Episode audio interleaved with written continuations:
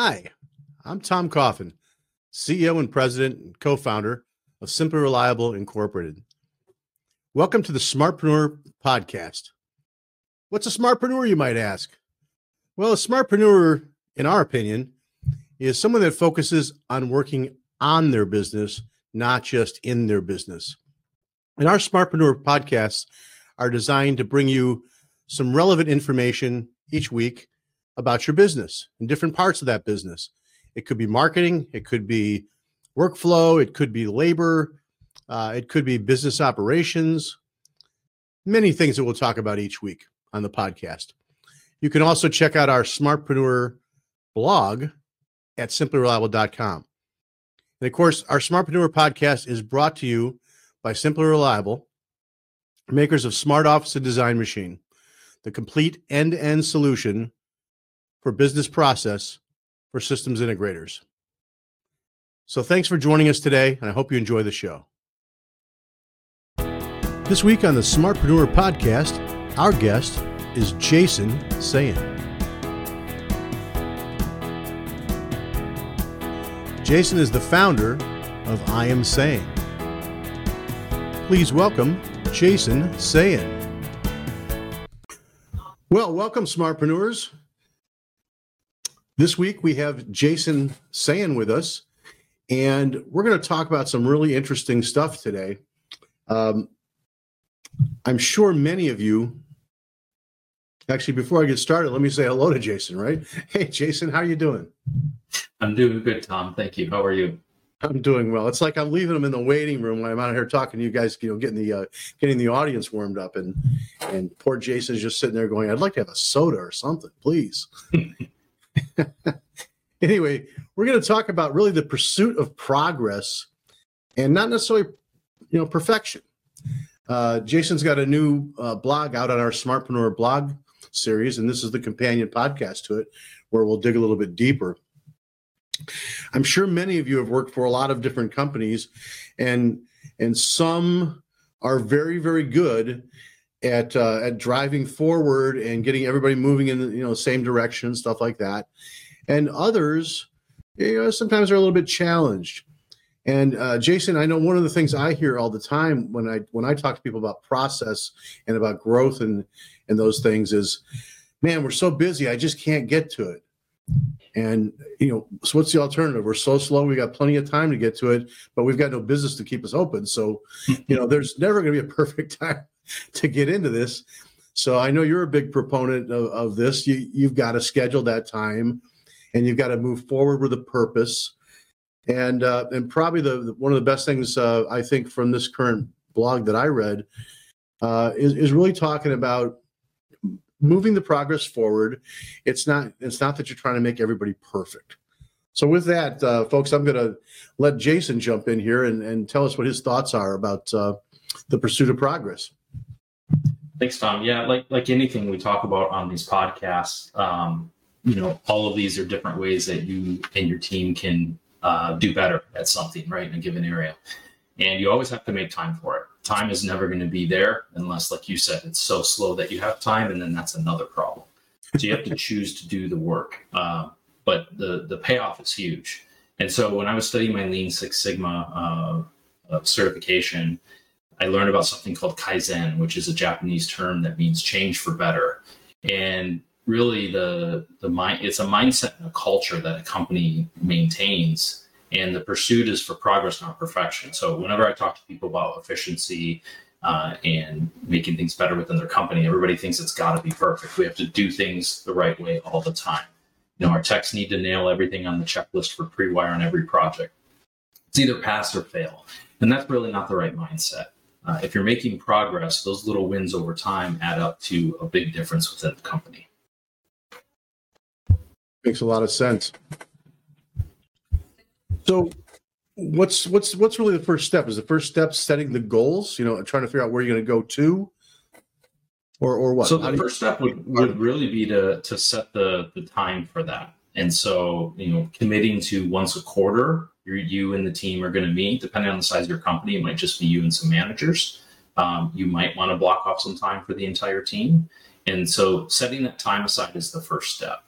Uh, from there, it's setting what those goals are, right? Is it analyzing processes within the business? Is it evaluating new products? And you can have different goals for each session. And in the blog, I expand upon this further, but there's a whole strategy on what to do in terms of, you know, once you've set the date, you've set the agenda, there's a whole pre planning section um, and then there's, of course, what happens during the sessions, how many days it's going to be, and then, of course, the post session activities or the follow up. It's always important to have someone that's in charge of this. And it, it may not necessarily be the owner, could mm-hmm. be, uh, you know, a vice president, a general manager, an operations type person. And that's actually good because it gives them some leadership skills. Because too many times, you know, with change management, it's always, you know, it's coming from the top rolling downhill. And so sometimes it's good for to let an owner give this uh, responsibility to someone else within the company. Sure, that makes total sense. I want to step back uh, uh, a couple of steps. When you're talking about um, who should be involved in, in this type of meeting, if you think about the integration business, most uh, most businesses in the are probably in the I don't know maybe six employees to maybe twelve employee type range. Uh, yeah, I was talking to somebody the other day, and I, I used the word small business, and they went, "Well, I don't want to think I'm a small business." Well, small business is anything less than like 500 employees. So we're we're most of us here on this on this podcast uh, or listening to podcasts are probably running a small business. It's just a matter of how small, right? And in the in the integration business, uh, I don't even know how I don't even know how many companies have hundred employees, but I'll guarantee it's pretty few. Uh, yet fifty, quite a few I think are in that twenty type range. So when you're a really small company, let's let's say let's say you've got two or three employees uh, versus a, a twenty person company or a fifty person company, how do you think they make the decision as to how often and who should be involved? That's a great question. I mean, I think ultimately it comes down to the, the commitment to the owner on creating this this culture and this mindset within the company. You know, if you're a smaller company and you can afford to shut down for two, I mean, you may not need to do three or four days. Some people do it over a week. And you know, there's other organizations that run on like EOS. They do the same thing. They have these quarterly offsite meetings where they go over their goals and their set agendas, and it's it's the same concept. Uh, mm-hmm. This is just a little bit different, but um, you know, if if you're really committed to it, I think shutting down and having the whole team there, or at least having a very skeleton crew to take care of like calls that come in, um, would have a huge impact on your business because it creates a safe place for your employees to talk about, you know, areas that can get improved within the company and allows them to give feedback. Too many times during the day to day, there's just not time for that.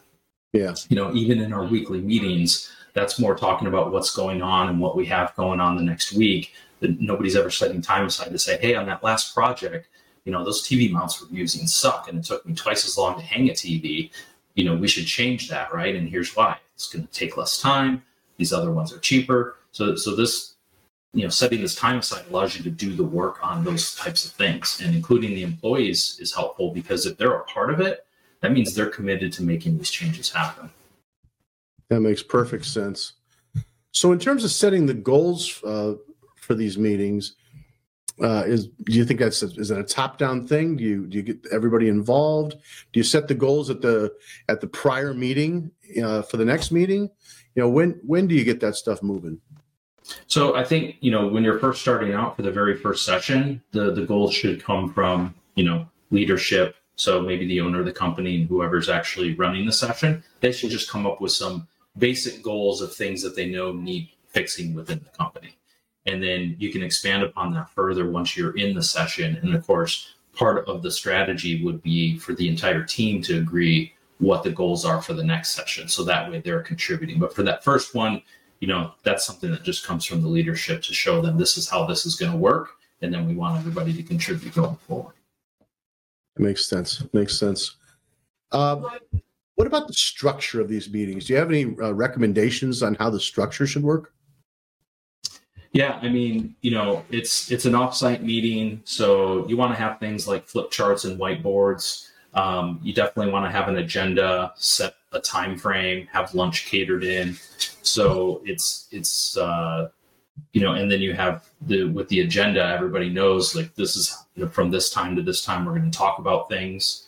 And then in the afternoon, we're going to talk about solutions. So there's usually a brainstorming session related to the topics. And then there's kind of a resolution session where you talk about ways to fix these things.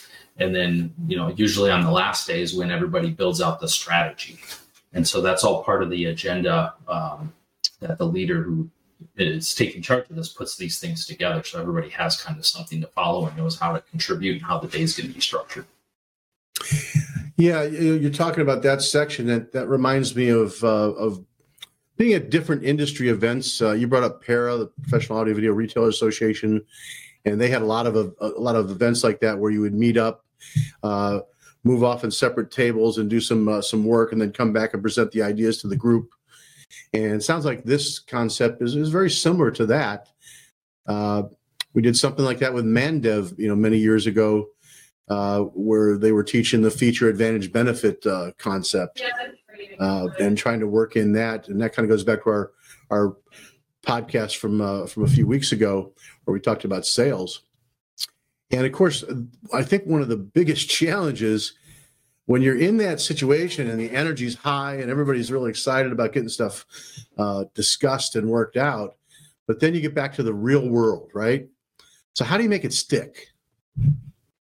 Yeah, that's the hard part. Um, you know, a couple years ago, I was involved in practicing Krav Maga, and it's basically Israeli self-defense. Um, and to learn it, really, it's just repeated motions to create what they call muscle memory, so that when you are being attacked, you literally don't even think of what to do. Your body just reacts. So that's kind of the concept you want to use with these sessions as you are doing them every quarter and you're talking through problems and creating solutions. And then part of that post follow up is trying to make it stick. It's getting the team to go practice these things. So something as simple as if you're doing a weekly meeting with the team and you already have your set agenda, add on to that agenda, hey, what's working, what's not working? You know, are we sticking to the things we talked about in our last Kaizen session meeting? Um, because you want to catch habits, you know, before they go bad. You want to you know catch them while they're creating good habits. So praising the people that have adopted the changes and find out what tools that the team needs to um, you know make the changes that were discussed. So creating that muscle memory is really the best way to make it stick, and it happens through bringing it up on those repeated meetings. Well, that's great. Very, very good. Very, very good stuff.